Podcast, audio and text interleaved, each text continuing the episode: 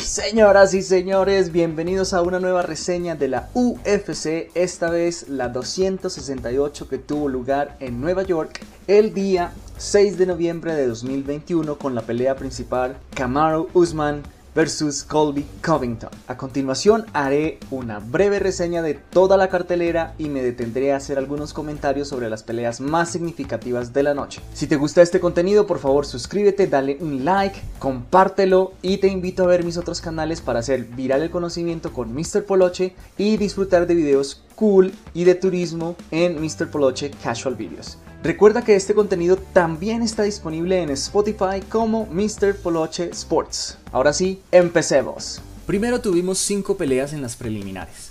La primera pelea fue en el peso mosca, CJ Vergara perdiendo contra Ori Osborne por decisión unánime. La segunda pelea fue en peso pluma, Melzik Bagdasarian ganando contra Bruno Sousa por decisión unánime. La tercera pelea fue en peso semipesado, Dustin Jacoby ganando contra John Allen por decisión unánime. La cuarta pelea fue en peso pesado, Gian Villante perdiendo contra Chris Barnett por knockout a los 2 minutos y 23 segundos del segundo round de una manera espectacular. Chris lanzó una patada giratoria alta y luego celebró con un giro realmente impresionante para alguien que pesa 263 libras o 119 kilos.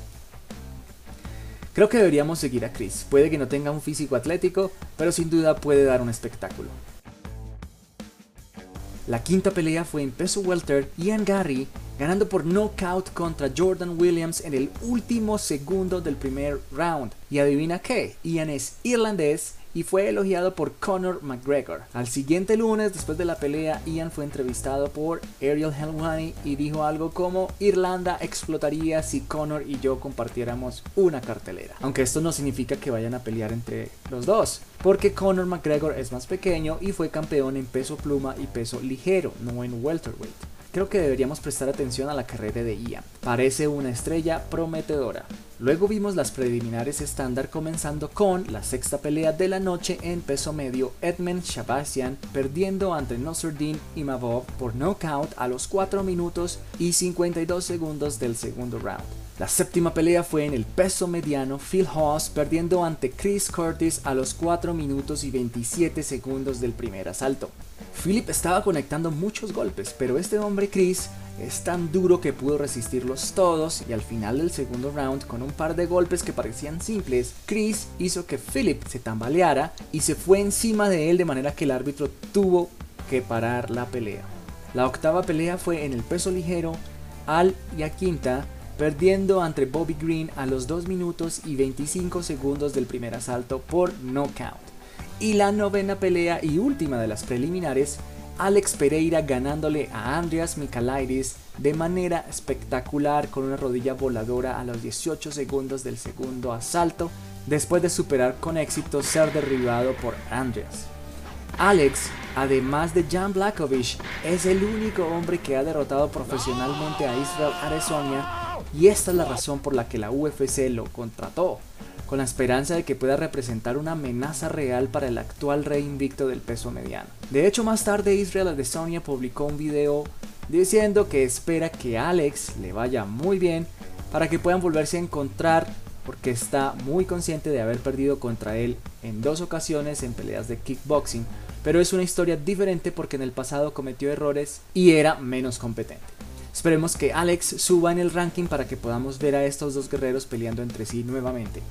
Ahora en la tarjeta principal, la décima pelea de la noche fue la muy esperada entre Justin Gaethje y Michael Chandler en el lightweight o peso ligero. Una completa guerra entre aquellos hombres que cumplieron lo que prometieron. Acción sin parar durante toda la pelea. Un acto de toma y dame que puso a ambos hombres en peligro real de perder por knockout, pero ninguno de ellos se rindió. Sin embargo, el daño más evidente fue para Chandler, y se notaba en su cara, por lo que perdió por decisión unánime.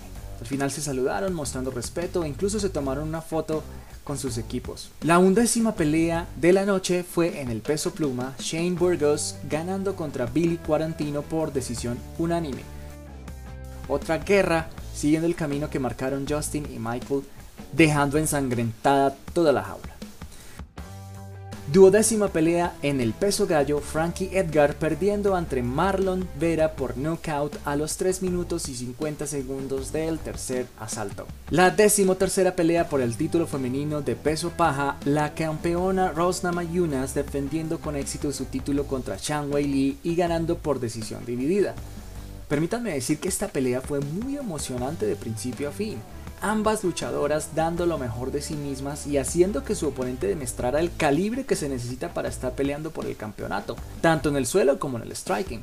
Hubo un par de oportunidades en las que Shan Wei Lee parecía que podría ganar, pero Rose Namajunas demostró que se ha ganado merecidamente su apodo Thug Rose, que en español significa algo como Rose la matona. Ella nunca se rindió y terminó haciendo el mayor daño y controlando el suelo al final de la pelea. Y por último, la decimocuarta pelea por el título de peso welter masculino, el actual campeón Kamaru Usman defendiendo con éxito su título contra Colby Covington. Kamaru comenzó a conectar golpes extremadamente poderosos en la cara de Colby, parecía que la pelea estaba a punto de terminar durante el segundo asalto. Sin embargo, de alguna manera Colby recuperó la compostura y su plan de pelea, así que empezó a medir el tiempo de los movimientos de Kamaru con el fin de causar algo de daño.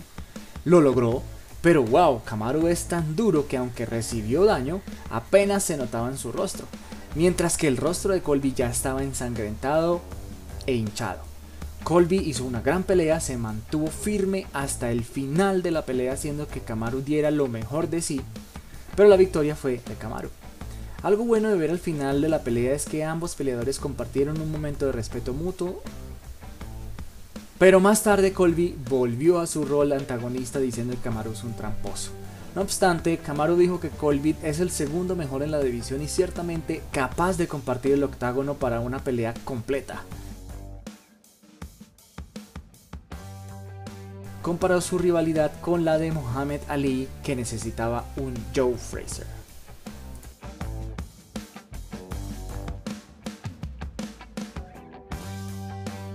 Muy bien, así terminamos la revisión de esta UFC 268. ¿Cómo te pareció esta cartelera? ¿Qué te parece lo que hicieron estos grandes peleadores? Déjame tus comentarios. No olvides darle un like, suscribirte y nos vemos en la próxima UFC.